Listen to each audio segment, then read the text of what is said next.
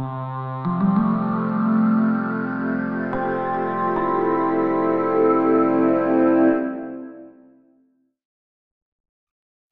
and welcome to the episode five of the Awesome Algo podcast. Today's guest is Aaron Martinez. He is CEO of Headline Inc., which is a company that builds tools for the Algorand ecosystem as well as other financial platforms. And the episode will be dedicated to an overview of those tools built by Headline. As always, I did my due diligence to prepare for the episode by spending some time going over the code bases of available some of the available tools out there and the documentation. There will be some closing notes later in the episode as well, where Aaron will give his advice and suggestions for you know enthusiasts coming to the Web3 space. And with that, let's proceed with the episode. Aaron, thank you for being here. You know, I've been an observer of Algorand ecosystem for over a year and headlined it a solid set of contributions to the ecosystem. I especially had some exposure to the pipeline and the pipeline express. We will have a little section dedicated to that. But to kick this off, I would like you to start with a, a brief introduction about yourself, you know, how you got into engineering in, in the first place. And of course, we got plenty of time per section, so don't feel constrained or rushed, and I will try to swiftly guide you in between different sections. Yeah, absolutely. Well, thank you so much for having me on an episode of the podcast. All your contributions to the Algorand community have been pretty extraordinary. You know, everything from you know, Algo World was one of the first NFT collections, right, that we ever had, wasn't it? Yeah, that's epic. You know, that's OG status right there for sure. I, I would um, just yeah. add that I, it probably was like one one of the first NFT specific projects. I I think there were NFTs minted way earlier of that. Right, right, right, right. Yep, a project of great quality. Yeah. So my name's Aaron, and a little bit of, a little bit about my background. So I actually came from the financial services industry in the state of Texas. Particularly, I have financial services industry company here still, but I work exclusively with Algorand now, so I don't even do that stuff anymore. Yeah, I started getting involved about I want to say 18 months ago now. So it was about just about a year and a half ago. I was doing a lot of research on the blockchain space because I wanted to start working on a project within the blockchain industry. And I found Algorand. And after doing a few weeks of due diligence and everything, I was like, oh, this is this is the chain I want to bet on. I feel like it there were like three main things I was looking for with what blockchain to like get based on. It was like I wanted a I wanted a blockchain that was really scalable, something that, you know, looked like it wouldn't fall apart when it got a lot of traffic. I wanted something that could operate within the regulatory framework because I could tell that, you know, things were starting to move in that direction where, you know, governments were going to start being a little bit choosier about what blockchains are allowed to operate within their borders. And I also wanted something that was really efficient. And this is a pretty funny little story, but before like really like checking out all the different blockchains, I was actually planning to start my project on Ethereum. And I actually had attempted to mint the what is now the HDL token on Ethereum originally. But I tried to do it on the weekend in I think January of last year when the gas prices set like it's some insane record highs, right? And this is coming from somebody that didn't have a lot of previous blockchain experience. So the idea that you could essentially like pay all of this money to get something minted and then it just wouldn't get minted because you couldn't it you and you ran out of gas fees or something. It was such a foreign concept to me. I was like, this is this is the most unacceptable, you know, like customer experience with this product, which is this blockchain. I was like, there has to be a better solution out there. So that's when I started looking into everything and found out about proof of stake. Cause even before that, I was actually thinking about starting a proof of work chain specifically like but you know so I was like I was learning as I was as I was like going through it all about all the different options and I found out I was like oh this is this is the one. I was like this is the one I feel confident you know putting all of my effort into. I see. And if we are to talk about you know one of the first sort of motivations behind Headline Inc and basically founding Headline Inc. Could you share a, a, little story on how basically headline got around, how you got the sort of the idea for starting this company? And definitely, definitely. So, so I have for the financial services industry company I have, I had a blog on it, and I was trying to think of ways. This was before I got into blockchain. I was trying to think of ways to kind of like start driving traffic towards my financial services website. So I was like, what if I write small like blog articles about current events? Because I was like, that's a great way to generate traffic for websites to you know blog about current events stuff. But I got so interested into the blogging I was doing that I decided to like really lean into the journalistic side of the blog to the point where I was getting actual like like journalist credentials to go to like political events and stuff.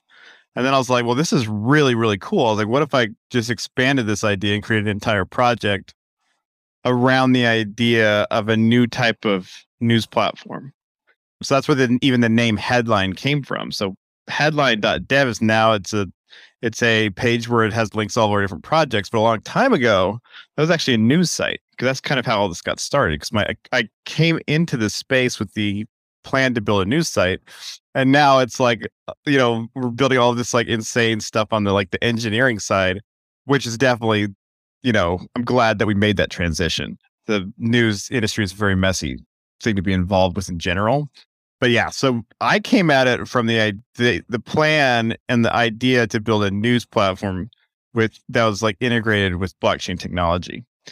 But over the first few months of of like learning the ropes on Algorand. This was back in the day before there were NFTs, before there were dexes, before there was any kind of DeFi. Nothing like that existed yet, right? So you talk about you talk about limited documentation to do anything, and I came, I started building on Algorand without having previous engineering or coding experience at all, and I learned it all as I as I went. So my only experience with engineering and coding and programming is working on Algorand over the last 18 months. So it was, I think, February of last year that we launched the project.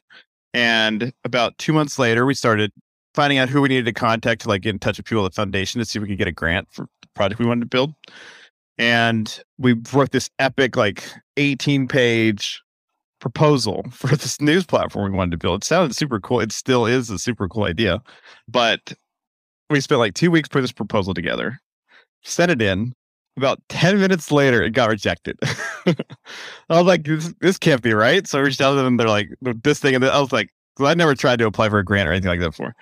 I was discouraged initially for like maybe like half an hour, and I was like, "All right, you know, we can I can live with that." So it was like, let's let's do try this again. So I got so I went back with my team, and we we like seriously like revised it in ways that tried to, you know, we were trying to like figure out what it was that the foundation was looking for, kind of, as far as like what kind of projects they are were interested in, in providing grant funds for at the time. Mm-hmm. And so we spent about a week or so revising it, sent that in.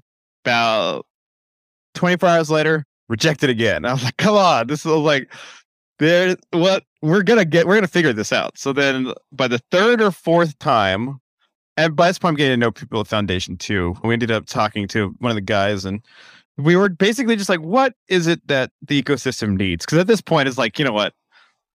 Forget about building a news platform. Let's build something that's useful for the community first, right? To demonstrate that we can that we're competent as we're competent builders, we're a competent team that we can actually go out and make it happen. So it's like, what can we build that would be really useful to the community? And they they got back to us and they're like, well, what we would like to see is a React component library. A suite of easily interchangeable front end tools for developers to be able to build decentralized applications with. I was like, oh, that sounds perfect. I was like, who wouldn't want to have that, right? So we're like, let's do it. So we, you know, we put in a revised proposal. At this point, it's only two pages, maybe a page and a half.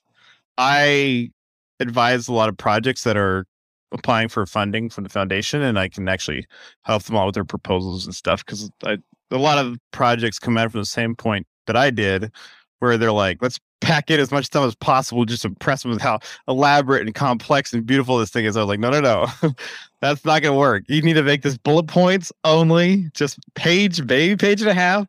Be very, very specific. Have very attainable milestones, right? Like just like you know, I see you have this like whole eighteen month plan. Let's try to think about what you could do in three months, and then make that the focus of the proposal. But yeah, so we made a page and a half proposal for building a React component library.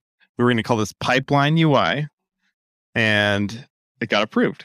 And I quit my I quit everything I was doing with my company and everything else like that, like almost immediately. And I got to work with the team building a React component library without having any previous without having any previous blockchain or coding experience.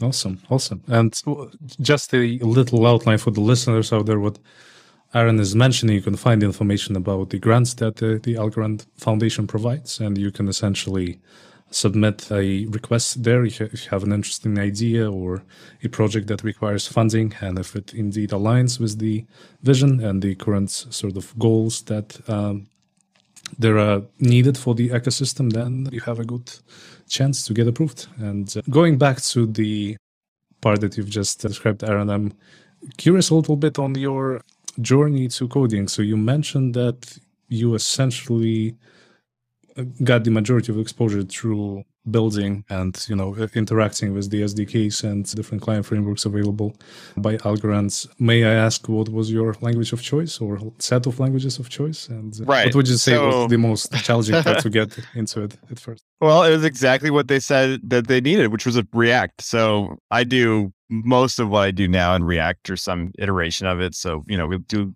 a lot of stuff with Next.js now and I have guys that do all the backend stuff because we have I want to say 20 something different applications. We usually build new application every three weeks at this point. But my my specialty is front end and like smart contract, like the overall like conceptual idea of how to build smart contracts. I'm I'm like really, really like aware of all the different like rules and parameters for them. So as far as coming up from the logic side of like, okay, what can you put in a smart contract that works, what doesn't work, and how to build it, how to practically build applications around the limitations of smart contracts. So I'll come at it from the really high level, and then I'll get with my guys that are the teal specialists, and they'll be like, all right, well, here's what we want to do, here's what we can do, and then we'll kind of work from there to see, you know, what how to get those things to align and build these applications but React was the language of choice and the my primary focus. I see. I see. So I suppose this also implies a lot of JavaScript, mm-hmm. TypeScript, yep. and all the right. Uh, TypeScript, I have definitely have mixed feelings about. It's definitely convenient because it'll, it'll tell you everything that you're doing is wrong, but it's always it always tells you when you're doing something wrong, even though it's sometimes you know debatable, right? So yeah, so you know I'll do. I primarily deal with just regular React, but I do TypeScript too. Some of the guys on my team ex- like are like religious about TypeScript, so I have to I have to accommodate those people, and then I'll work in TypeScript for things that they're primarily focused on. And then we have some guys that you know are religious about just pure JavaScript that don't want to even touch React or anything. And so then it's like then I got to work with people like that too. And you know, it's just good to be flexible, especially if you have a team that's international and you know everybody comes at it from a slightly different perspective. And, you know, my job is to kind of make sure that all of this can work together in a cohesive way. Yeah, of course. Yeah, I mean, and not to sound a bit biased, but uh, I agree with your point that it's important sometimes not to get too religious about the tools that you use to build systems and platforms because at the end of the day, it's just tools. But right, Mark Cuban has a great quote. It's like something like, "The perfect is the enemy of the good." Right? And so you know as as programmers it's always nice when the code looks beautiful and you know you know just like it is just elegant and beautiful. But sometimes you know when that's the primary focus sometimes it can really slow down your development pipeline right? So the idea is to make sure that you know if it works and secure that that takes priority over the, the general attractiveness of it during a early stage development pipeline of course, yeah.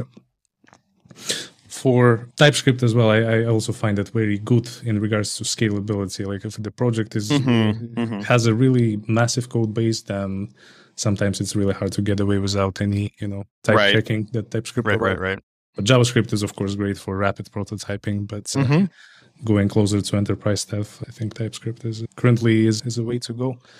Uh, yeah, sometimes I'll have guys that will basically like their job will be to convert other programmers' code to TypeScript or, you know, com- converting from class to functional components because like I said, we have we have different engineers that have different specialties. And so sometimes, you know, it'll be somebody's job just to make sure that all the the whole code base works well together. Sounds great. So once again, Aaron, thanks for this great introduction. I think this last year has certainly been a great journey for yourself. And I think it's time to talk a bit more about the ecosystem that Headline essentially built over. Is it safe to say that it's been, I suppose, more than a year for since since the start of the company? Yeah, that's right. Just, well, yeah, the company started officially last May, so that'd be like a year and two months. But the project started last January, which mm. we just said just over a year and a half. So I suppose as a CEO, you certainly do have access to, you know, ways to see analytics of different tools and the projects that Headline provides. And I was curious if, mm-hmm. uh, because it's a vast ecosystem, and before we dive into a general overview of the most popular things, I also wanted to ask on how do you guys usually approach creation of the new projects and what are usually the main factors for you to decide that oh you know this new idea is going to become a new tool or a project right. in the headline ecosystem you mentioned there's more than 20 engineers or employees in the in headline so was right right right yeah we have our team we have i mean right now because of the bear market we're being very you know economical as far as staffing so we're we're at about 50% capacity you know but none of the none of the devs are going anywhere as soon as the, the bear market's over or as soon as some of the core things we're building are in production, then we'll be scaling again pretty quickly. Yeah. And then you were saying what? The question is basically on if you could sell a little bit on what are the main prerequisites for headlines to decide on new ideas or new mm-hmm. projects that are being built because I know there's a very large set of different tools. And as you mentioned some of the tools are sort of delivered on you know weekly basis. And just curious on like what yep. uh, what are the steps for for you guys to decide that this new next idea is going to become a project? Definitely. So sometimes we build stuff for practical purposes because it either doesn't exist or it doesn't exist in a form that we need it so ArcMinter is a good example of that. ArcMinter is a really popular tool that we created that allows people to easily mint Arc 19, Arc 3, and Arc 69 NFTs and configure Arc 69 and Arc 19 NFTs. It's free to use. It's open sourced. It's for the community. We built it because it did not exist and we needed it because of the stuff, some of the stuff we were doing. So we're like, all right, let's take a week. This was back in let's say May, we knew that NF Domains was launching soon. There was going to be a lot of interest in Arc 19, and we knew that there was going to be uh, there was going to be a need in the community for a no code application that allowed for creators to to create these configurable NFTs. And it was a nightmare of a week to build that thing because it's especially the Arc 19 part. It's Arc 19 is is a very elegant arc and it, it works very, very well. But from a technical perspective, what you have to do to get it to work properly is very, very complicated. That's why currently, as far as I understand it, it's the only place that you can mint ARC 19 NFTs. Other than, well, we added to our NFT marketplace as well. So our marketplace that we just launched has full ARC 19, 69, and ARC 3 integration. But back to your original question over what is the motivation or driving force behind the tools or applications that we build. So that's part of it is going to be our need as developers and as application builders. What are some things that are going to make these applications work better? Another thing is seeing a market opportunity. So a good example of market opportunity would be Silo. Silo is a options protocol and options vaults that is in audit right now that is about to launch. There's currently not any options protocol or, you know, derivatives on Algorand are still very nascent. And this will give us an opportunity to capture market share in a pretty significant way. So that was the focus of that. And then HDX is the DEX, and we'll be diving a lot deeper into that. The main focus and the main motivation behind that was to build a DEX that was very familiar to Ethereum users because we believe that cross chain is going to be a really, really big story in blockchain over the next, you know, 48 months or so.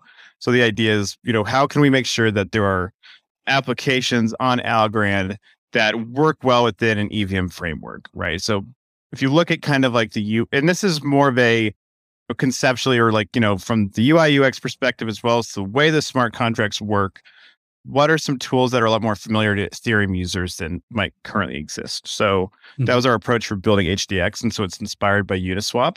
So we did a ton of research on how Uniswap works and you know what their motivation was behind the user interface and everything like that.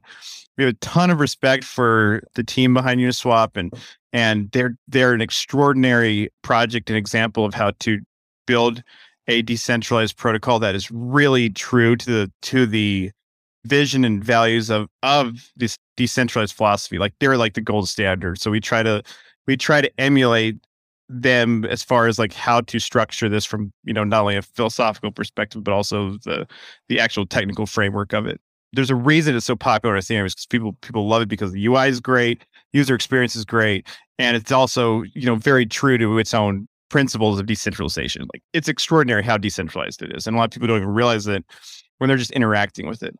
But here's a really simple example of just how decentralized Uniswap really is. So if you go on Uniswap and you're going to click on a token that's in their token list, their token list is fully decentralized. So the tokens that are on Uniswap, each of those tokens, the actual image is getting fetched from a different website. Because when people add tokens to token lists on Ethereum, they can kind of decide where the tokens are going to be, are are like where they're actually going to live. And you know, a any other DEX might just decide that it would be a lot faster and more efficient to build a local repository of all of these different images, right? Of all these different icons. But the more stuff you have that's local within the machine, the less decentralized it is.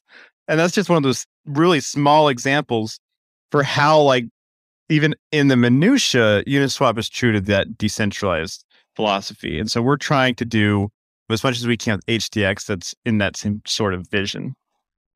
I see. And just just for the context to the listeners out there, Aaron is talking about a cryptocurrency exchange that was uh, launched, I believe, sometime in 2018 called Uniswap. It's open source, powered by Ethereum, written in Solidity, and I think they're available under the GNU V3 public license. Essentially, you could explore the code base, and yes, as Aaron is saying, it's a very interesting implementation on how decentralized, truly decentralized exchanges should supposed to work. Not only that, that, but oh, go ahead. Sorry. yeah, go ahead. I was just gonna say not only that, but they all they also like are so good at it that they can do it within the regulatory framework. Like you, the Uni token just got listed on Robinhood, right? They have you know how like high how high of a standard of decentralized you have to be to pass the regulatory requirements that Robinhood must uh, put you under to to get listed That's on there. Very, very long, very intense process. Oh, I'd imagine exactly. And this is a Dex we're talking about. This is a, this is a hard DeFi protocol. This isn't just some you know. This isn't just like a exactly. blockchain ecosystem. This is an actual DeFi protocol's token. So you know anybody that's looking to build DeFi applications within the United States should I highly recommend go to the Uniswap website, learn how it is that they operate. Because if you can't afford the multi-million dollar lawyers that they have, at least you can see the way they operate as kind of guidelines or guardrails, right? So for what you can and can't do without getting without like running afoul of current regulation. Exactly.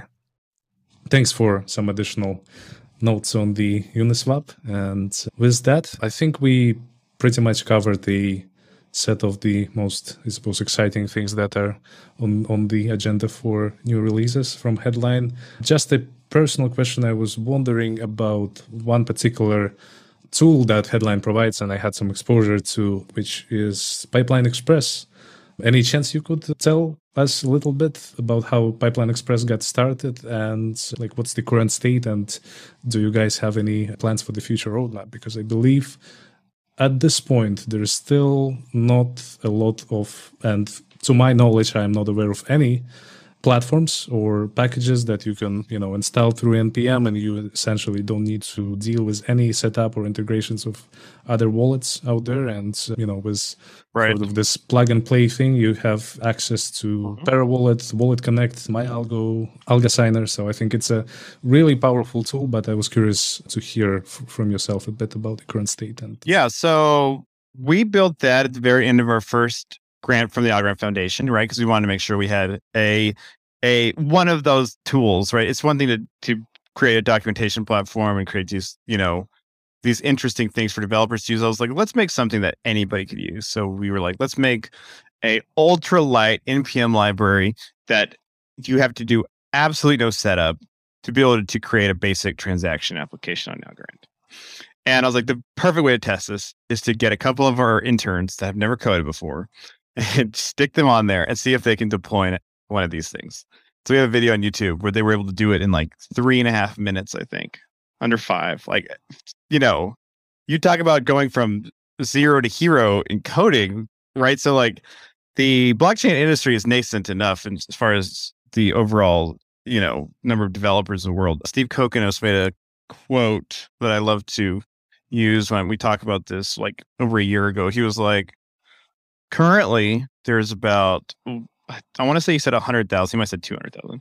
Like 100,000 developers that are building within the blockchain industry. And that's, you know, across all chains. Like that's how many? 200,000 total or like 100,000, whatever. But there's 20 million developers worldwide.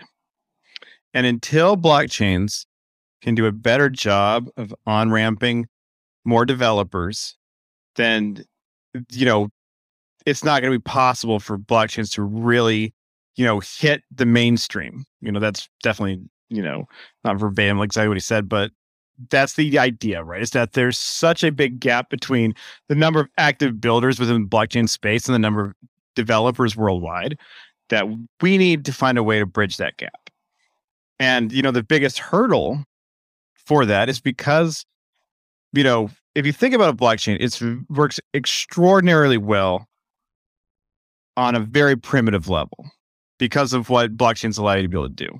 But being able to translate that into something that developers are familiar with, because you know, languages like like Teal are not something that people are going to typically interact with in their everyday life, you know, unless you learned assembly in college or something like that, right? So you talk about a technical gap or technical hurdle that needs to be overcome. Is like how do you how do you go from here to here where developers are, right? Because, you know, I know personally as a developer, when I'm trying to build something and I get frustrated and there's limited documentation and there aren't enough, you know, sometimes, you know, it's hard to find the information you need. It's easy to get frustrated and to, you know, prioritize something else, right? And so if you have a bunch of developers that are, you know, try to, to take a shot at building on chain, you know, they run into all kinds of issues early on. They might get a little disenfranchised and move on back to Web 2 or other types of traditional development. So the idea is how can we make that experience as seamless as possible?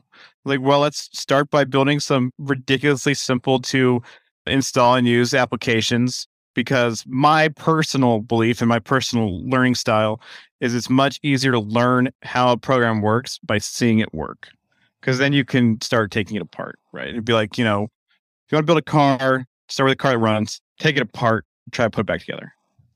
That's kind of my philosophy. So like, let's build some applications that work, that run.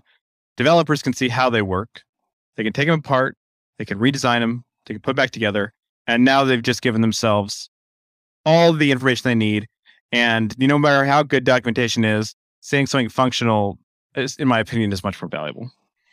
Um, so that was our Go ahead. Yeah. And just wanted to expand on some of your ideas here. And luckily for developers coming into Algorand ecosystem, Algorand is not the only chain. We have a lot of you know big guys who has been in, in, in the industry and have bigger ecosystems, for example, taking Ethereum and what we just talked about, the Uniswap. So as Aaron is saying, examples are there. You could see a lot of running cars already. Just pick those mm-hmm. cars and, mm-hmm. and, and see if there's, you know, a fit for it in the Algorand ecosystem that certainly taking the tech part aside, you know, is, is, is, is a big milestone that I believe Algorand will be pushing hard from from next year because some of the listeners closely following features and updates coming from Algorand ecosystem.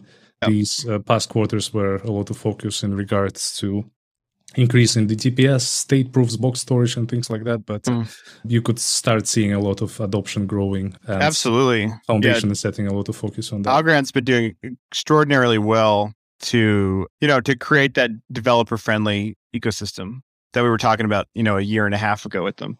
But even Ethereum, though, you know, they do they do a lot of stuff right, but that gap is still there. You know, like it's getting like the number of developers building on chain industry wide has grown, but there's still a significant disparity between the number of builders in Web three and Web two. Right. Yeah, so yeah. I mean, if we if like you believe like I do that Web three is just going to become the new Web two, it's going to become that prevalent as the standard for when you're operating or interacting with a lot of different things on the internet. I think it's, you know, in order to get there, you know, we need to make sure that developers have all the tools that they need. And, and I think that even on Ethereum, there's still a, a significant technical hurdle that needs to be overcome as far as that. But basically, to sum up, like I really like your point in regards to like if if you want to win hearts of everyone you got to win hearts of developers first. And, absolutely. and, and bring yep. them to the ecosystem so. I always yep. say that you know you got to keep your developers happy because you know they will nothing, keep your users happy. Yep, yep yep yep nothing will function if you know that's not there in place already. And with that i suppose let's let's dive a, a bit deeper into hdx before before I'll, I'll give this and says the stage to you, I just wanted to provide a quick you know overview of the terminology for some of the users who are not familiar with DEXs. So essentially, a cryptocurrency exchange is a business that allows customers to you know trade digital currencies and other assets such as conventional fiat money. A DEX differs from a traditional cryptocurrency exchange in a way. By the way, DEX stands from decentralized exchange, of course. It differs in a way that it relies on transaction facilitation through the use of self agreements written in code. And those agreements called smart contracts. DEXs were created to remove the requirement for any authority to control or oversee trades performed within a specific exchange. And there are many ways to categorize them, but I will just provide a quick, brief overview of three prevalent sort of categories under which DEXs fall. So there's AMMs, there's order book DEXs, and there's DEX aggregators. So AMMs are obviously types of DEXs uh, that solve liquidity problems using smart contracts. Then we have and yeah, I believe AMMs were originally an idea coming from an Ethereum co-founder, Vitalik Buterin paper on DEXs. Then we have order book DEXs, which compile records of all open orders to buy and sell assets for specific asset pairs. And the spread between these prices determine the depth of the order book and, and the market price on the exchange. And lastly, we have DEX aggregators. So DEX aggregators use different protocol mechanisms to solve problems associated with liquidity as well. And essentially, they aggregate liquidity from several different dexes to minimize the slippage on large orders, optimize swap fees and token prices, and offer traders the best possible um, price in the shortest possible time. So it's more of a layer two set of solutions. And with that quick overview of what a decentralized exchange is, let's talk about HDX, which is a decentralized exchange being built by Aaron and the team for under the headline ecosystem. So the stage is yours. Very cool. So we started to build this, I want to say in April. April really went hard on it over the summer. It's now on testnet. It'll be undergoing audit in the next few weeks. There's a few more features we're going to be adding to it. before we do that. But yeah, so we started building it in I want to say, you know, April or May. We wanted to come at it from a really, really, really decentralized perspective. In some ways, much more decentralized than many other dexes. So one of the cool things about HDX is that there is no backend at all. The entire index is on chain, which means that it's going to actually fetch all of the data from all the pools directly from on chain. There's no backend because a backend in the traditional sense is a very not decentralizing sort of mechanism to have in place, specifically because that means that you're not you don't just have an interface, right? Because ideally with a DEX, you just want to have an interface. And an interface, anybody could theoretically build for a DeFi protocol. But with the back end, you can't just have an interface. So our approach was let's make this so that there all there is is an interface. The entire index is going to be pulled from on from on chain. So that was kind of our our our strategy once we got you know got started on everything. And then we were looking at ways to make it a lot more capital efficient. And so we were like okay what are some ways to make it more capital efficient that might not currently be possible on algorand? And we're like well you know one of the things we've noticed is that there's almost no volume between asas asa pools. So you see some of these pools that have tons of two different asas in them and almost no volume. Well it's extremely capital inefficient because nobody's trading that pair. Nobody's trading the pair. That means they're trading other pairs with less capital, which means that the the trades aren't being executed at an optimal or are a suboptimal execution. So we're like, all right, so what if we add some interesting limitations in here to restrict certain kinds of pools? So, you know, all pools, for example, have to be paired with algo. And they're like, okay, well, what if we have some what if we also include things that make it, you know, simpler like flat fees? What if we have flat fees in the DEX as well? So we came at it from that perspective as two of the main features, right? So they were like, let's this is where it gets this is where it gets interesting. So we built our initial iteration of it with those as kind of like the core features, you know, to make it a lot more capital efficient and have flat fees. But since then, since like essentially we started on testnet, we've had to completely reevaluate that approach because HDX is going to have a fundamentally different use case than it did when we originally started building it. And this is, I guess, alpha, right? That we haven't shared with anybody yet. But HDX is going to be is is getting essentially modified where one of the core features is going to be bridge compatibility. That's all I can say right now because of the stage of development we're in with it but bridge compatibility is essentially going to be one of the primary use cases of it, which means that we had to go back and essentially add in the features that we had originally restricted, which was the you know restriction on pools and the flat fees. So both of those are no longer going to be in the production model, and we're going to have to go more the traditional route with those features because our our like core feature of it is going to be bridge compatibility. And, be, and in order to do that, we need to make sure that, for example, you know, tokens that are coming from their exchange are able to have USDC pairs and stuff like that. And you can't do that if you have rules that restrict ASA, ASA pools. And as so there's things like that, right? That have been that have basically made us have to like kind of like recalibrate. Nobody knows this yet. So so people watch this podcast are gonna be the first one finds out that that's essentially gonna be the the one of the primary like you know use cases for this DEX is gonna be bridge compatibility. And it actually worked out. Mm, yeah. Oh, sorry. Go ahead.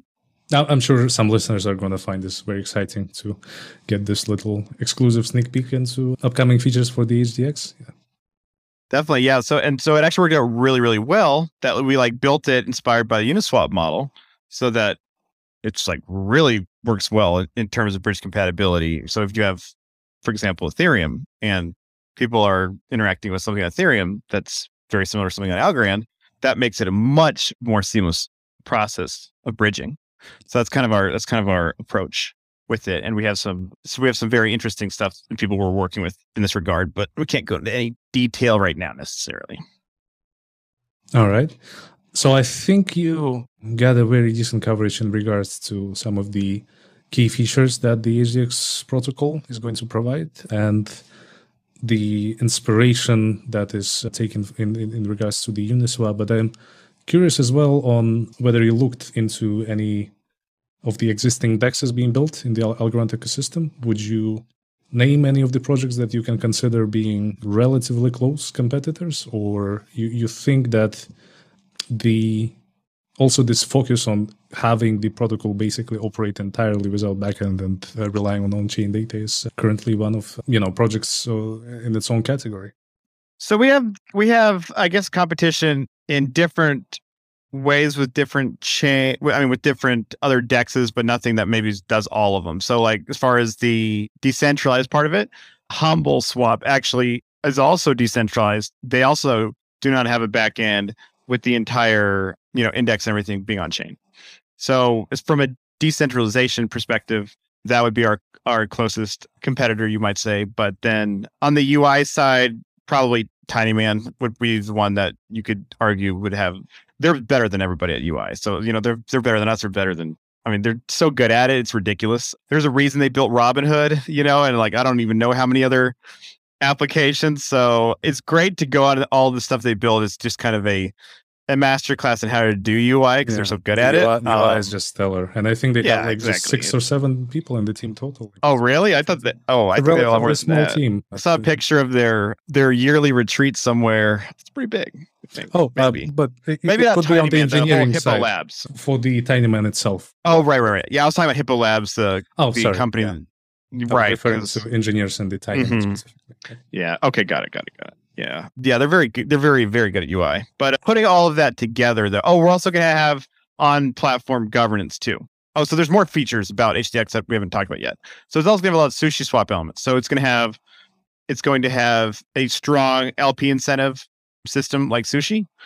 So one of the advantages for us is we have a token in production. So once HDX launches, we'll be able to incentivize LP in pools and stuff with the HDX token we've also basically we're also almost done with our governance application that we'll be able to use in our different protocols. So you'll actually be able to interact with HDX and vote on proposals directly within the interface for HDX.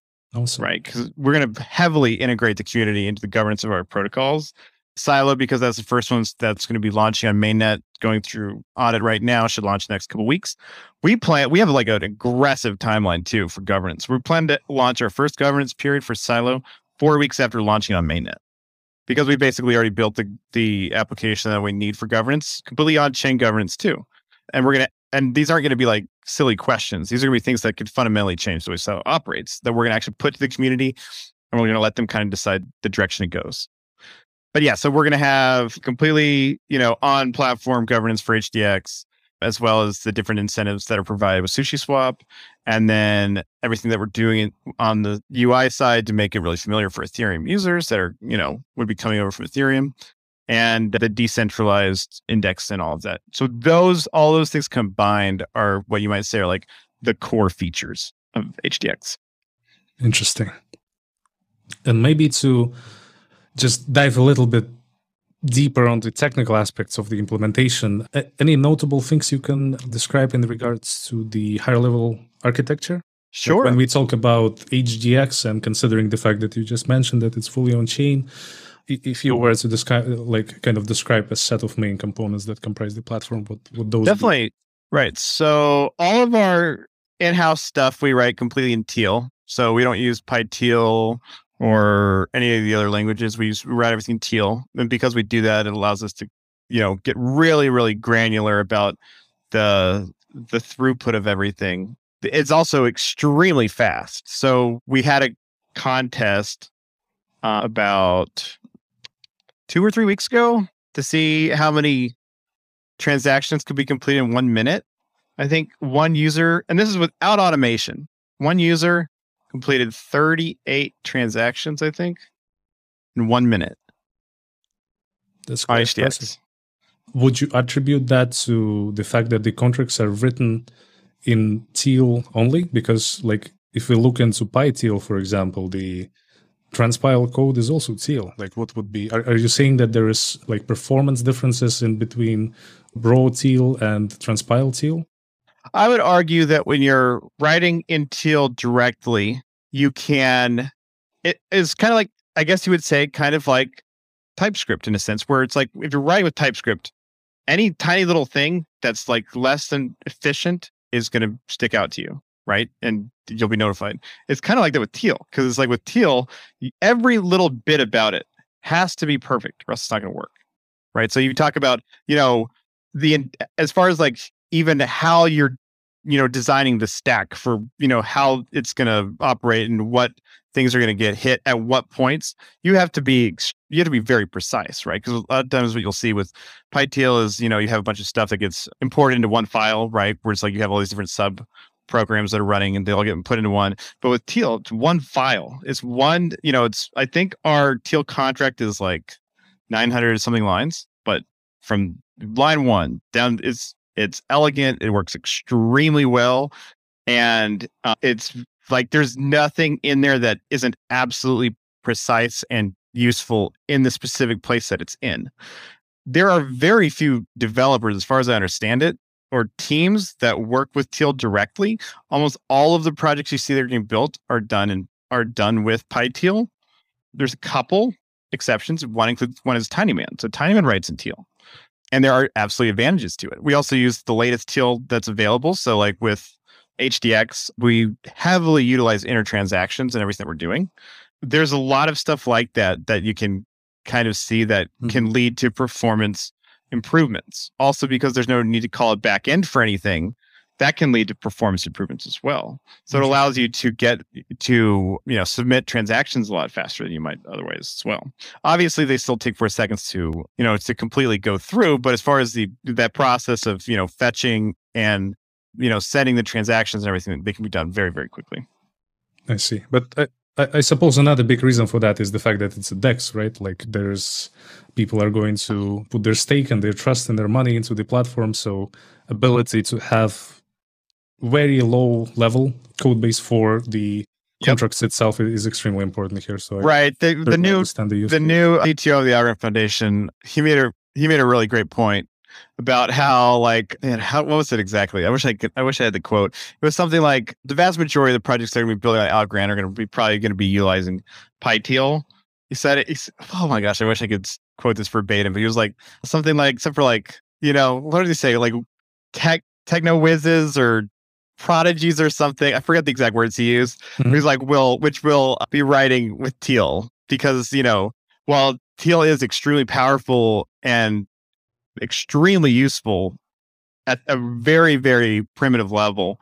The vast majority of use cases, not only is it would it be easier to build with PyTeal because you come from a Python background, but learning assembly in general is not very easy for a lot curve, of people, yeah. especially right. for folks coming from chains like Ethereum, it's a it's, mm-hmm. it's a mm-hmm. different paradigm for them to learn. And ironically, I mean, we've been trying whenever we hire new devs, we've been like really trying to encourage them to learn Teal because and this is something for developers that are watching this that might find interesting. So if you're a developer building on Algorand and you're writing smart contracts, the code language you write them in is going to determine the value of them to an extent. So like so we not only um, write our own smart contracts, but we also buy smart contracts from other developers. We also buy hold protocols from other developers. And generally, anything that's written in Teal versus PyTeal is about 25% more valuable as far as like what we're willing to pay for something. So we generally find Teal code to be more valuable than PyTeal code. Specific, well, for many reasons. For one reason, it doesn't require a backend typically. So a lot of developers that work with PyTeal just by you know the nature of it they'll they'll design their the structure of the protocol to work with the backend because you need a backend to run teal. So i mean to run pyteal. So even if the pyteal is compiled right? So even though it's going to be compiled on chain a lot of times there will still be a backend that'll do all kinds of other things. But with teal you don't need you don't need any of that because you can just you know compile or do whatever you need to directly from the front end so it's also has it also can determine how the actual application is structured and everything too. So just, you know, generally for developers as far as oh also for developers that are looking to do any kind of like advisory stuff, being able to offer advice to projects knowing teal would be about 25% more valuable to projects like headline. So we've talked we've been talking to different like companies that are going to be doing like boot camps and and are going to be doing like development stuff to like like basically teach developers how to start building an Algorand, how to like start getting you know work almost like like decentralized Upwork essentially. Some of these different projects. And we're like, yeah, so there's a there's definitely tiers to what coding language these smart contracts are written in as far as what projects are going to be willing to pay for them. So it's just something for developers to consider when they're learning the different smart contract languages. As far as like there is an actual value that can be attached to the language that it's written in. I see. I see. Yeah, it's it, it's an interesting trade-off, right? Like for the listeners out there as well, there's a a pretty deep coverage in regards to that in episode one with Cosimo and Zeph uh, in episode two from Algorand, and I would personally also recap the fact that I think Teal is, is a good entry point when you when you start with Algorand. Smart contracts. You, you, if you get co- comfortable with Teal first, then you know going further yep. Uh, up the the stack is is essentially should be a, an easy task to maintain because you will right. know how the inner workings are operating. Yep. And I know we are going a little bit over time here, Aaron, so I will try to. Oh, I thought we were just getting started. I feel like we've been talking for an hour already. It feels oh, like 20 minutes I mean, or something. I, I, certainly have no issues in regards to the duration of the episode from my side. So, like, if if you're okay with going over time at the moment, but on the other hand, we're very close to some final points in regards to section three. So, uh, sure, let's yeah, let's get to section three. Definitely. All right.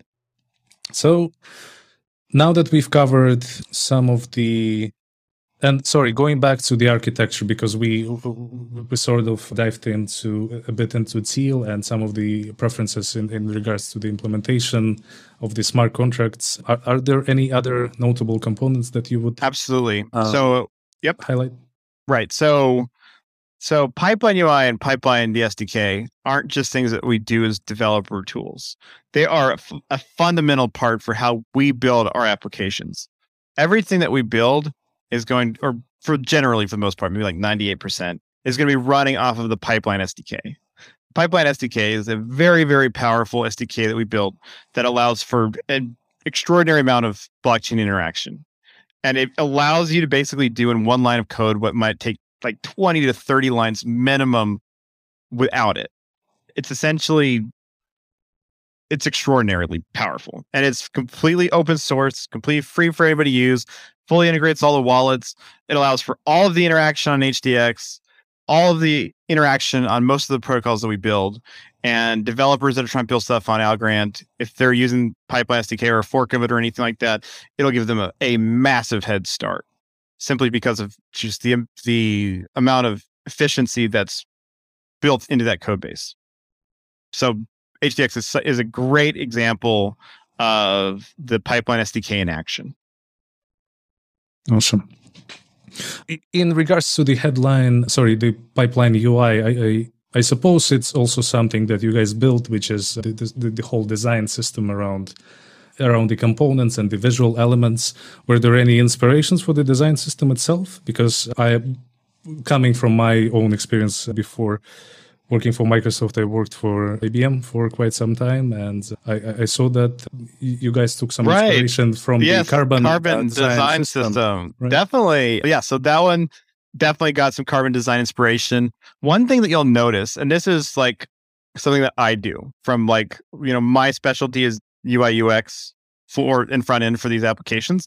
Every single application we build almost has a completely different design system that it's based on. Because when I when I approach building a new application, a good challenge for me is like how can I kind of like build something that's really fresh and isn't just, you know, like reusing the same standard UI that I've used previously, right? So if you go to HDX, you know, and you go to Silo, these are drastically different UI design styles. So with HDX, it's very much inspired by Uniswap. With Silo, it's very much inspired by Circle, for example, if you have a Circle corporate account, or mm-hmm. a a like more traditional bank account style interface.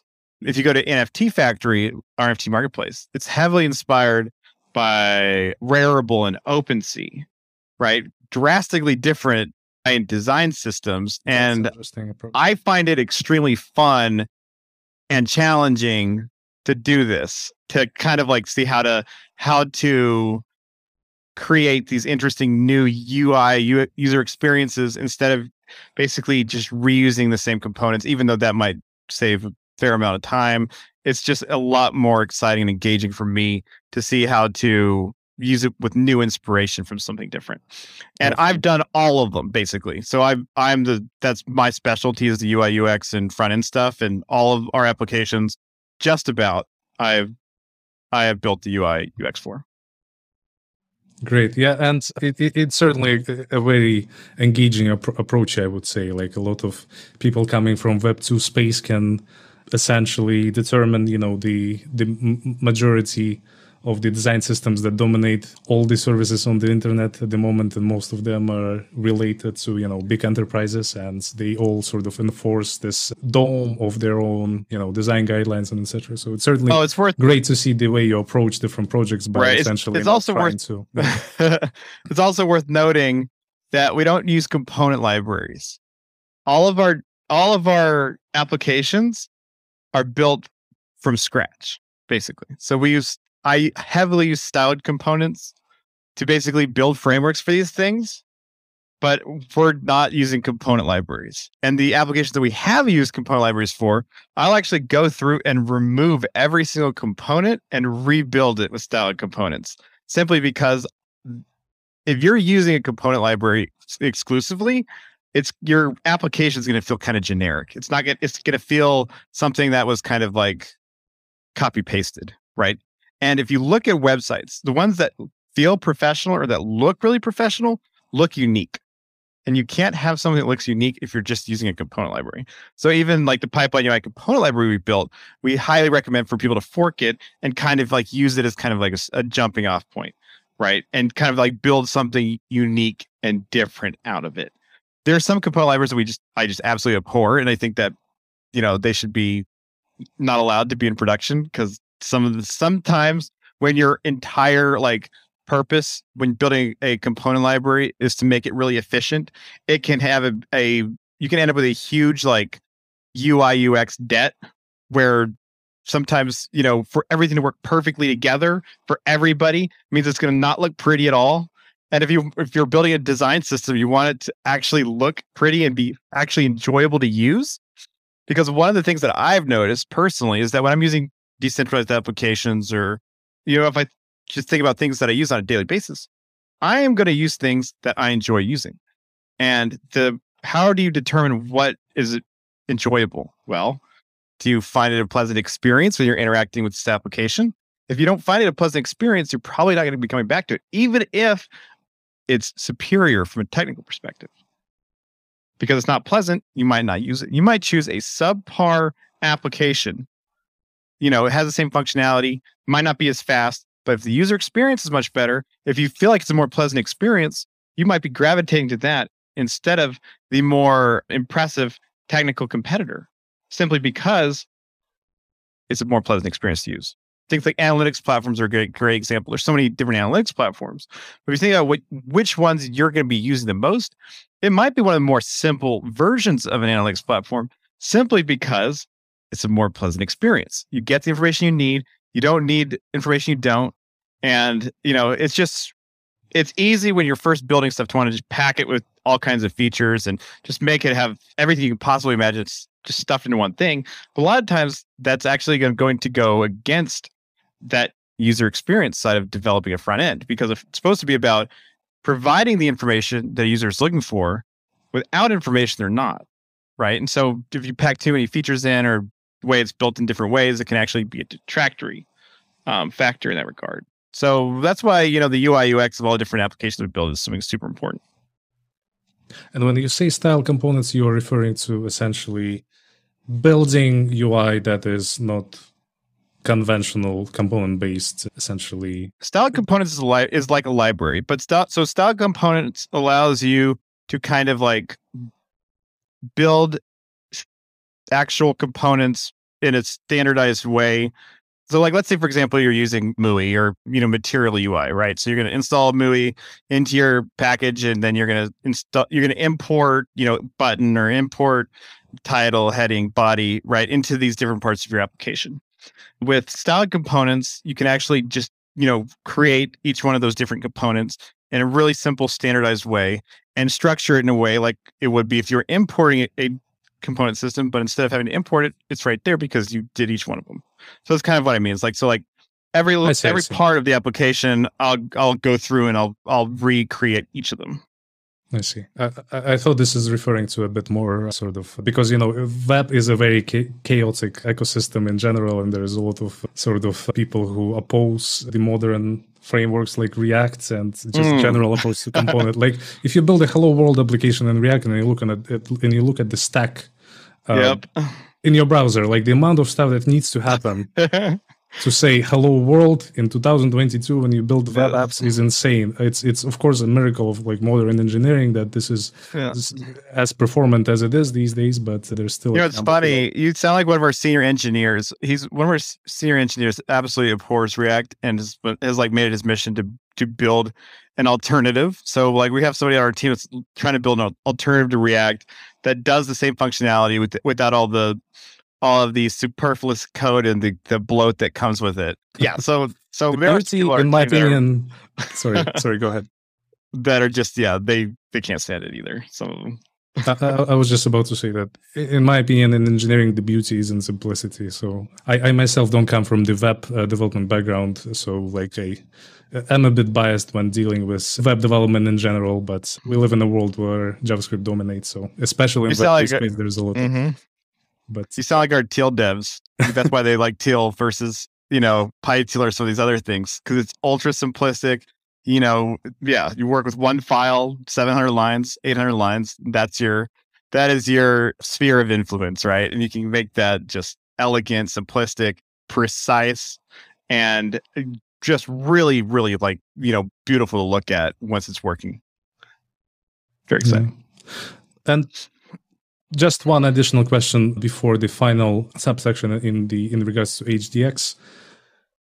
Are there any notable, you know, implementation engineering specific challenges that you guys faced over the time span of implementation of HDX? And if any, Yep. w- w- would you dare to, you know, to s- share some information on that and how you guys solve those issues? Definitely. So Teal has some pretty strict limitations with with math. So math is something that presents all kinds of unique challenges Mhm. when you're writing smart contracts. And you can end up with something that called an overflow error. And this is something that happens probably any project that's trying to build a DEX or anything that requ- requires heavy computation. So there are specific limits to how much math you're allowed to include. And you have to find creative ways to write math in smart contracts. Mhm. And it can be extremely challenging to do this because you have to use some pretty complex formulas, which have to be written in very simplistic ways, right? You know, because there's so many things with, okay, when we decided to build a DEX, we had no, we had absolutely no idea how complicated it was. Be. It is extraordinarily complicated to build a DEX, especially if you're not like, so on Ethereum, you can just fork Uniswap and then you have a V2 Uniswap, right? And it's all works and the smart contracts work. But if you're trying to build it from scratch, it can be a, a very, very difficult thing to do because there's so many different variables that you have to be able to consider at the same time because of how people are interacting with it and the specific rules and requirements of an AMM liquidity pool. And all of those things require some pretty heavy computation. So having to deal with that in the framework that we have on Algorand, where you have a limited amount of math you're allowed to use, can present some really unique challenges. And some of those challenges took a took a fair amount of time to work the kinks out of. You know, early on, the you know things like to think some good examples. Okay, so and this is something that there's still going to be a, a hard ceiling on for our DEX, for any DEX on Algorand, right? So if there is a high enough disparity between the the price of one token and the price of another, you can end up with a broken pool. So if like you have a token that's algo, which is an algo, and you have something that has uh, that's a tiny, tiny, tiny fraction of that. So like let's say you have a you know algo doge, right? And in algo doge, there are you know let's say 800 billion algo doge tokens, and so you would need some extraordinarily large number of these algo doge tokens to equal one algo, right? If that number if the ratio is too far apart between those two numbers, it'll essentially break the pool because you can end up with, you know, these different rounding issues that you get when you're trying to find simplistic math or trying to find ways to create simple math solutions with complex math formulas within those strict math parameters, right? So, like, you know, regardless of what DEX it is that you're using, if the ratios are too far apart between two tokens, it can break break the pools. So the question is, is like how far can we like stretch the the math functionality of this if you think about it on a continuum, right? Because like we started out, we could only do, you know, let's say we're going from, you know, zero to 500,000. And then we were, you know, zero to 5 million as far as the ratio, right? And then, you know, now we do, you know, 500,000 or I mean, like 5 million or 50 million or something, right? And then you can keep going farther and farther if your math keeps getting better and better for how to basically calculate this. Because you have to be able to find, you know, more elegant ways of calculating this math so it doesn't so it doesn't break the pool by having these overflow errors because your number gets too big as far as like when you're calculating these ratios. And the longer we've been working at it, the better we've been getting at at pushing that as far as it can go without breaking these pools with these ratios. But that's probably one of the biggest challenges that we've had. And you know, all of the different dexes have different solutions for this. So because you can use different types of math, right? You can use different sorts of math formulas to find ways of calculating how to make these giant ratios into small enough numbers to not create overflow errors within the smart contracts. You know, so as far as like a technical hurdle, and that's not just with HDX. That's a that's a technical hurdle that we've encountered with lots of things that we've built. HDX is definitely the foremost so far because of the amount of math that's required. But you know, anything with staking applications, you'll encounter some of the same stuff, lending protocols as well. Mm-hmm. But it all goes back to the same thing, right? You have to use complicated formulas to basically make these giant ratios, giant numbers small enough, and you got to find really simple ways of writing these complex formulas when you mentioned the rounding errors, this kind of reminded me this exploit that was also audited and then released back in, I believe, January last year when there was a hack on Tinyman, and there was a very interesting example of how someone was able to exploit some particular property in regards to the rounding of the well with the Tinyman right well with the Tinyman thing the primary the primary thing that was exploited was basically when you're withdrawing from a pool ideally the program is supposed to check to make sure that what you're withdrawing I think I'm saying this all correctly. If I'm not, somebody please correct me. But I think it's when you're when you withdraw from a pool, both of the things that you're getting back are going to be different tokens, right? Because you want to make sure that that if you're withdrawing, you get the different tokens back. But the exploiters were able to set it so that it allowed them to withdraw the same token from both parts of that token withdrawal. That was the primary as far as I understand, believe I mean it's been a while since I've I've looked at it, but we definitely did before we built HDX to see make sure that those weren't going to be issues. But yeah, so that was something that could would have or most likely theoretically would have been caught by an auditing team, right? Because that's the sort of stuff that that audits are really good at doing is like checking those sorts of things to make sure the rules are being followed with, you know, malformed transactions, right? Because malformed transactions are probably one of the most dangerous things for smart contracts.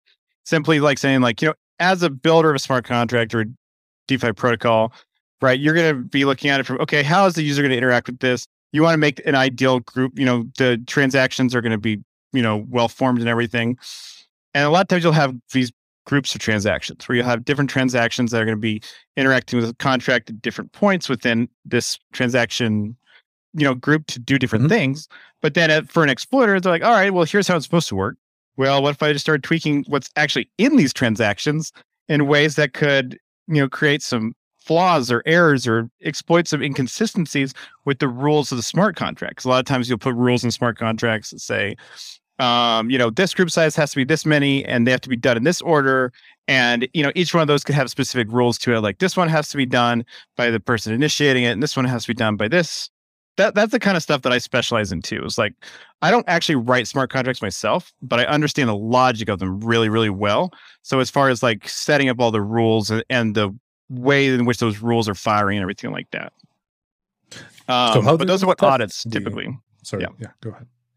those are what audits are supposed to be looking at too. So they'll have a whole team of people that will get together and be like, all right, here's the type of DeFi protocol that we're looking at.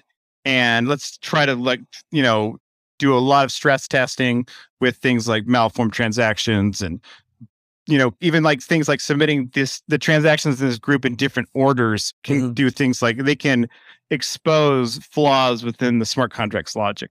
So any is one tiny little flaw and then you could end up you know draining an entire protocol. That's why auditing is extremely important.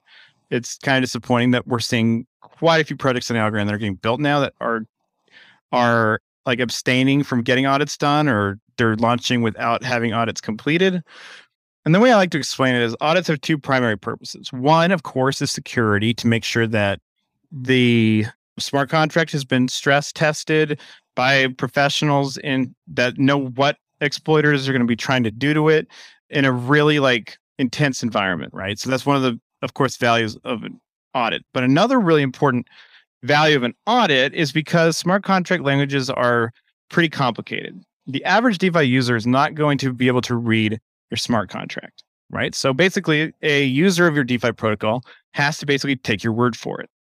They're like, all right, I trust you enough. I'm going to put my real money in this computer program you wrote because you said it's legit.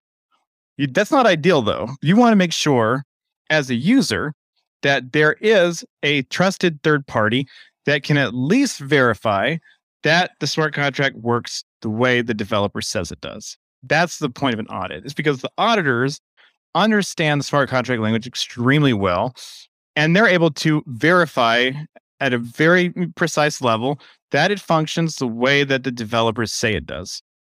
That's why it's very important to get audits done. Those are the two main reasons. And and we want to make a big focus of ours to kind of like promote projects to get audits before they launch their DeFi protocols on mainnet, just to have that extra, you know, you know, security and confidence in place for DeFi users on Algorand. Just just to expand there, I think on your comment in regards to the fact that you don't see a lot of projects or you know teams sort of relying on the audits, I think one of the factors in regards to that is also the amount of available companies that provide audits for Algorand and Teal specifically, and the other factor is given a smaller amount of audit providers currently on the market, they sort of you know dictate a, a, price that can be really high for certain open source projects or etc. So, but of right. course, talking about adoption and growth, I think the, the, we will see more and more interesting solutions in that particular domain and right. also the tooling itself going to be improving i think i'm sure you guys have heard of uh, what algorand is building for smart contracts testing called graviton Yep. And yep. yeah, there's certainly going to be a lot of uh, improvements in that area. But I think at that particular moment, right now, one of the big factors is basically also, you know, the price and some of the companies also provide limited liability in regards to the hack. So it's important for devs out there and listeners to understand that an audit is not a hundred percent guarantee that you're not going to get uh, exploited. It's the, there's still majority of, you know, importance on the implementation itself. So you, you have to do your due diligence even before right. on the audit. I would just interject that there is a great deal of misinformation about audits on Algorand, though. We have several auditing partners that not only could offer very fast, efficient service, but are also very affordable. So there's there is a really big like information disparity around what an audit costs on Algorand, who is capable of providing it, and it's not that expensive. First of all, it's not gonna and it's not gonna take months and months of wait, on a wait list to get these things done.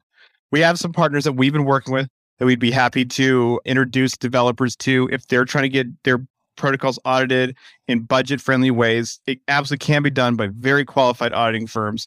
I know that some firms can charge between 150 and 250 thousand dollars for these audits, but that is that is nowhere near the industry standard. That was at the very beginning of DeFi and Algorand because nobody was doing Algorand audits. But as more and more companies come online and start offering Algorand audits, the prices come way down. And we would be happy to introduce devs to some of these different auditing partners that we're working with that are not only really enthusiastic about Algorand, but they're also very flexible too. So, like a lot of times with auditing firms, you just have to start a conversation with them and they'll work something out with you. It's not like it's not just black and white, right? These mm-hmm. auditing firms realize that, first of all, this is a a buyer's market, right? Because there's a bunch of auditing firms. And because it's a bear market, there's not that much stuff that's getting, there's not as much stuff getting built and getting released. So they're competing with each other. And because there's that natural competition between the auditing firms, it means that it's an opportunity for protocols to get a pretty good deal. So now's actually a really good time to start having these conversations with auditing firms to see how you can work something out. A lot of times they'll they'll like you can work out deals where you pay part of it up front, part of it in your native token. There's all kinds of different ways that they're that they're looking to work with developers to start building these relationships because they recognize the value that these that these developers have towards the long-term success of their companies and things like the price of an audit is not black and white. It's very very flexible depending on what it is you're looking for and how much flexibility you have as well. Awesome. Yeah this is this is really useful information. I think there is uh, certainly a a need to reduce that disparity of you know in regards to the price that mm-hmm. absolutely. because because a lot of things has happened since last year and as aaron is saying it's certainly going down and there's more and more companies that provide audits there so. It used to be prohibitively expensive you know and because of that if we had known for example when we know now about eight months ago we would have been releasing defi protocols in algorand eight months ago. But we thought as did most projects in algorand that in order to get an audit done is going to cost between $100 and 250,000 dollars and it would take at least 2 months to get completed and there's like a couple of different firms that are qualified to offer these services. We believe that anything that we were going to build it would require at least that much investment up front in order for it to in order for it to be successful which was to our detriment as well as to the detriment of the community and there's probably dozens and dozens of protocols or projects like us that were in this exact same boat, or maybe still are, that think that, you know, unless you can like raise a seed round before your protocol goes live, before you get an audit done, you can't afford to pay for an audit. It's not that expensive anymore. If we wish we would have known this eight months ago too.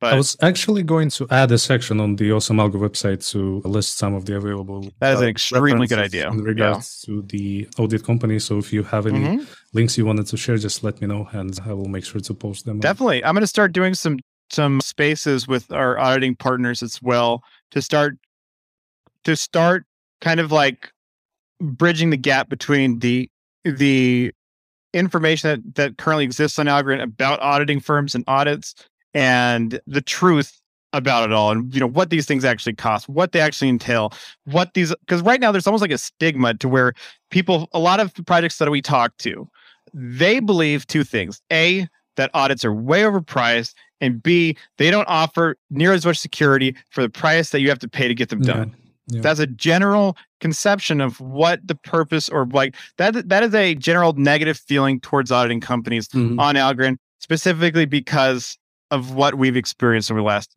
year yeah. in terms of both exploits and the cost and everything like that.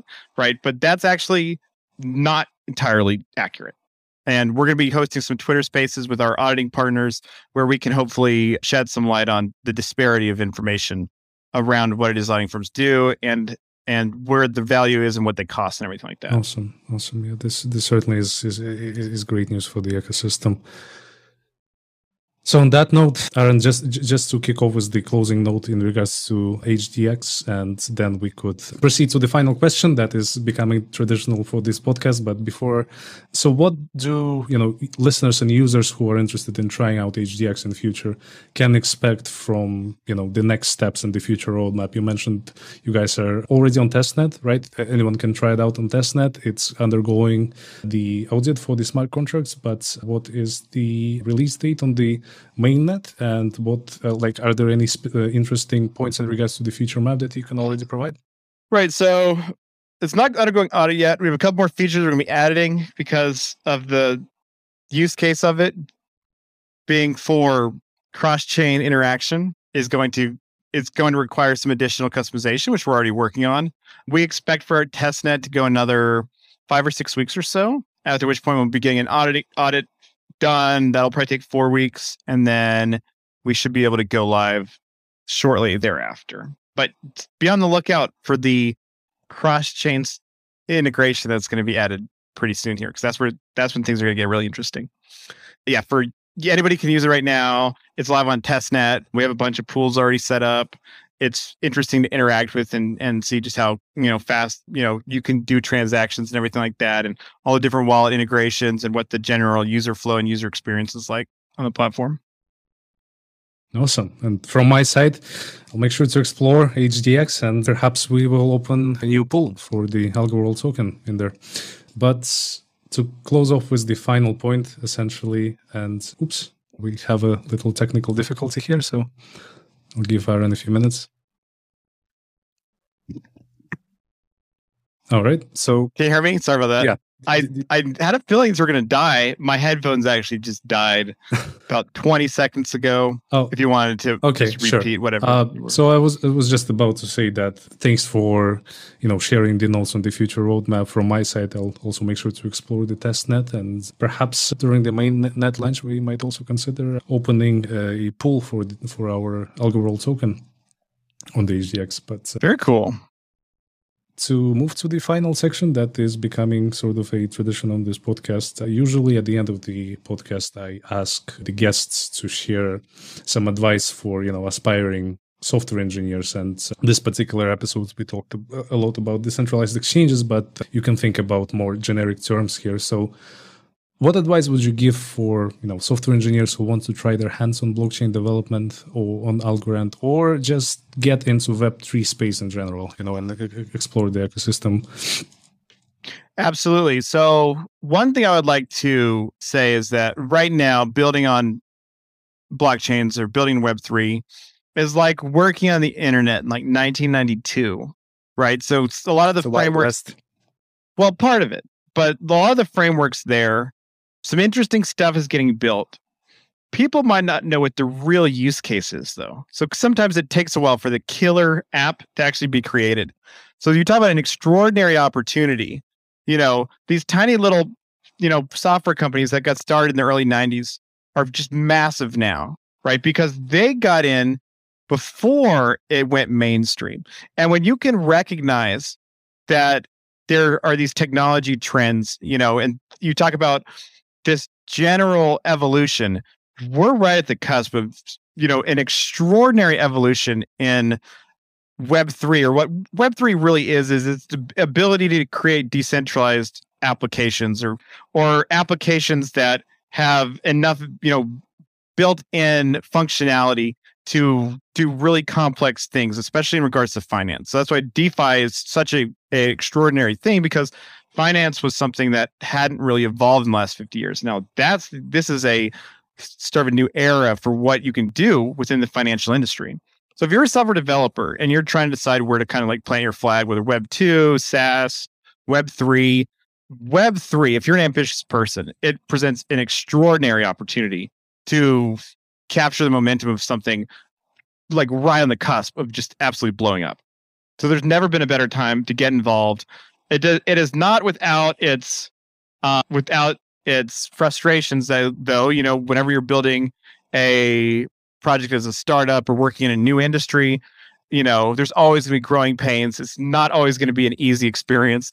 Because it hasn't been done before you're essentially the trailblazer. You're the one that's you know that's like creating the map for other people to follow if you're involved in this industry, right? You can find some documentation, but a lot of the type of stuff, if what you're trying to do is interesting and unique, you're going to be creating the first iteration of it that other people can use as an example for how to do it. And because of that, you have to be willing to you know spend a lot of you know long days, long nights to get these things right. But the uh, value proposition that these things offer is almost you know unmatchable in any other industry worldwide right now. That's how that's how unique of a, of a time this is to be involved in Web three and in the blockchain space.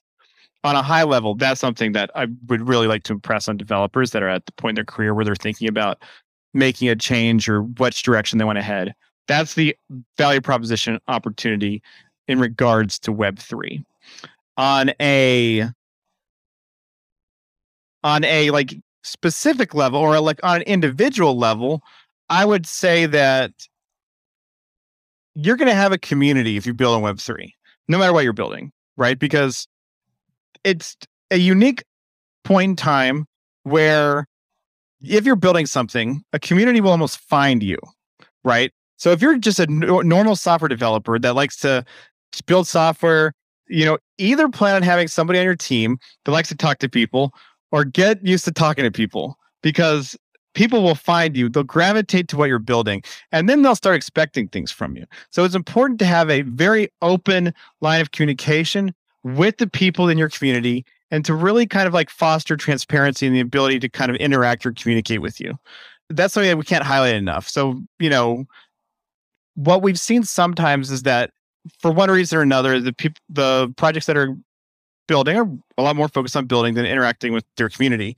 And that can lead to a lot of confusion or frustration in regards to the users because there isn't traditional customer service with web3 right like there's oftentimes not a a 1-800 number or a chat line if you're dealing with any kinds of issues so just being present and being able to answer questions it goes an extraordinarily long way whether it be through telegram or discord because those are basically the only ways that the people interacting with your applications are going to be able to reach out to you. So just being open to having an a a ongoing dialogue with your user base and your community, I can't highlight enough how important that is. I also think that in that same vein, as a final note, that there's generally a a kind of allergicness or allergy to tokens for projects. I recommend that anybody that's building any project in Web3 should have a token because a token is kind of like the is like a native primitive for Web3, right? Because a token can do a lot of things. You can use it for rewards, you can use it to create engagement, you can use it for utility on your platform. You don't need to sell it, first of all, right? So there's this idea that just by having a token, you need to use it to drive price or whatever else. Those are not important things for your token. The thing is that having a token allows you to have access to one of the base primitives within Web3 that you can use for interacting with your protocols, right? So if you build Web3 applications without a token, then one of the primary ways that users are going to interact with your platform is not going to be accessible to them because tokens are used for all sorts of things on these applications. So don't be allergic to tokens if the if the conversation comes up within your community. That doesn't mean you need to have an IDO or anything like that. And you could do it like we've always done, give it away in rewards or incentives or things like that. But just simply by having it can be can create all kinds of interesting, you know, opportunities for the projects or protocols you're building. I completely agree on all of those points and especially in regards to the last one if if if you are to generalize tokens as you know both fungible or non-fungible tokens there's also sometimes edge, edge cases when a simple non-fungible token can be used. Absolutely 100% uh, uh, unlocking your functionality uh, mm-hmm. in the platform. So yeah it's it's certainly a stigma that is unfortunately coming from a, a, a simplicity of creation of those tokens and the mm-hmm. Uh, large amount of different uh, projects that not sometimes necessarily contain good actors. But yes of course if exactly. that's the perfect word stigma if the tokenomic tokenomics uh, makes sense and if you think that there is a, a, need for for a token for your project once again you don't really need to sell it as as, as mm. Aaron is highlighting so it's it's it could be treated as a as a good tool if you're building something that is especially related to DeFi and dealing on the dealing with blockchain and distributed systems in general.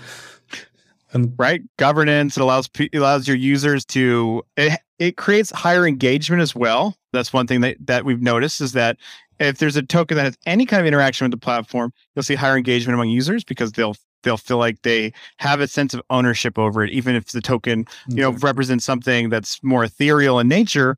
It'll create much higher engagement, and you'll get a lot of you get a, a lot of really substantive feedback as well because your community or your user base will feel that there's an added incentive to provide honest quality feedback. There's so many different things like that that present you know added value for it on that point once again aaron thank you very much for being guest today and uh, you know maybe sometime in future after the mainnet launch if you'll have any interesting future updates for the hdx or, or a new platform you know feel free to reach out. I would be glad to have you as a guest. We certainly don't have a limit on the amount of times a guest can appear on the podcast. So Certainly. Thank you so much for having me on today. Yeah, I would absolutely love to come back on again. And, and thank you to your audience for tuning in and watching this or listening.